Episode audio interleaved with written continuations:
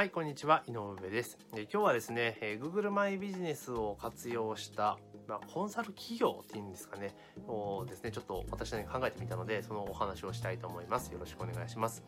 で、今ですね、結構 Google マイビジネスってすごく注目をされていて、結構業者さんもかなり増えています。で、まあ、いい業者さんもあれば、微妙な業者さんも当然いらっしゃるんですけれども、あの結構増えてきてるってことは、まあ、それだけニーズがある、需要があるっていうことの裏返しなのかなというふうに思っています。で、その中で、じゃあ、Google マイビジネスって実際どうなのかっていうと、まあ、言うほど難しくないんですよね、攻略においては。正しい、その、知識を持って、えー、仕組みを理解した上でやっていくと、まあ、そうそう難しいことではないわけなんですね。ですから、ちゃんとした、その、ルールというか、その、Google マイビジネスの仕組みですよね。どういうロジックになってるのかとか、えー、上位に上げるためにはどういうことをしなければいけないのかという正しい、Google がアナウンスしてることをベースにした正しいことを実践することによれ、やれば、必然的に集客につなげやすくなるんですよね。なので、まあ、実はそんなにあのコンサルみたいなことをやっても、まあ、手間ではないっていうふうに私は認識をしています。で、そこでふと思ったのが、まあ、働き方改革で今後ね、会社員の方々ってどんどんどんどん、まあ、時間がね、働く時間早く返されるわけじゃないですか。だから時間が持て余すってわけですよね。で、まあ、別の動画でもお話をさせていただきましたけれども、まあ、どんどん副業していってビジネスをしましょうっていうお話をしたかと思うんですけれども、まあ、そのビジネスの一つとして、まあ、この Google マイビジネスを使った、まあ、コンサルサービスみたいなのをね、提供するといいんじゃないかなと思っています。じゃあどうすりゃいいのか。え、コンサルなんかできないし、やったことないしってことは多分ほとんどだと思うんですけれども、これね、実は簡単なんですよ。例えばあなたが会社員でいれば、ね、いろんなお仕事結構してれば、行きつけのお店とかってありますよね。飲食店なり、例えば美容室なりなんなりあると思うんですよ。あると思うんですね。だから結構ね、常連、自分が常連じゃないけれども、まあ、お店の人も自分のこと知ってるし、みたいな。お店の店長さんも自分のこと知ってるし、みたいな。自分よく知ってるみたいな店ってあると思うんですよね、数店舗。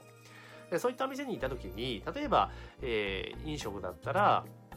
なんかね、そういうのくお話ししてる時に、あの、ね、店長 Google マイビジネスって知ってるとか、まあダイレクトで聞くでもいいいいけれども、今集客ってどうしてんの？みたいな感じで聞いてって、まあいろいろお話聞いてったらいいじゃないですか。例えばホットペッパーとかじゃあ載せてるのか、食べログとかどうしてんの？みたいな。え、それぶっちゃけいくらぐらい費用かかってんの？みたいな話をまあしていって、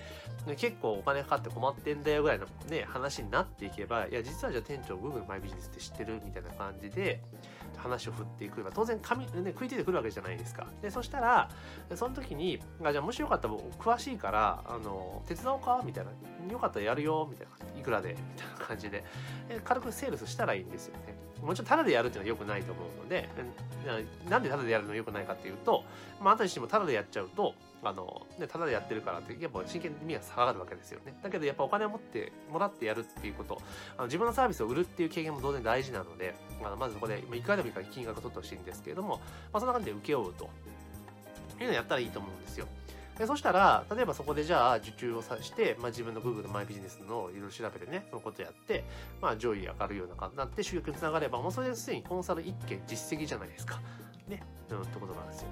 例えばじゃあ1件目やるのに、じゃあ店長と話をしてて、じゃあ1万円でやるよ。ページの最適化ややるからさ。っていうので、例えば1万円でやってするじゃないですか。お教えるよ1万円で、みたいな感じで。まあ5000円でもいいと思うんですよ。教えると。で、それで1回教えて、お店がちゃんとやって実績が上がってきたら、もうその時点で1件実績ができたわけですよね。その Google マイビジネスコンサルでっていうのが。そしたら2件目また自分の知り合いのお店が当然あるわけですから、またそこにね、行きゃいいんですよ。で、同じですよね、トークは。で、いや実は知ってるとかいう話をして。いや実はね、この今ちょっと、で、もう2件目なんで1件目実績があるじゃないですか。だから、いや、実はね、今ちょっと空いた時間でこういうお手伝いしてて、前ね、知り合いの店でやったら結構効果があったんだけど、興味ありますか？ある？とかいうの聞いて、で、もしよかったら手伝うよ、みたいな感じして、またそこでオファーするんですよ。で、例えば初回1万円だったら、次3万円ぐらいで行ったらいいんですよね。実績があるから。っていうので、多分5回ぐらいやってったら、多分ね、えっとね、1万、3万、5万、8万、10万ぐらい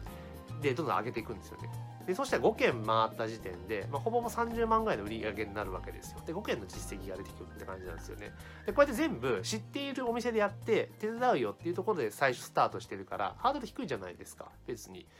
コンサルやるよって言ってるわけじゃないので、手伝うよっていう話をしていて、まあ最後で後半ね、8万、10万とかなると、まあ結構ね、あの、トークは必要かもしれないけれども、例えばもうね、じゃあ全部1万円とかでもいいと思うんですよ、最初は。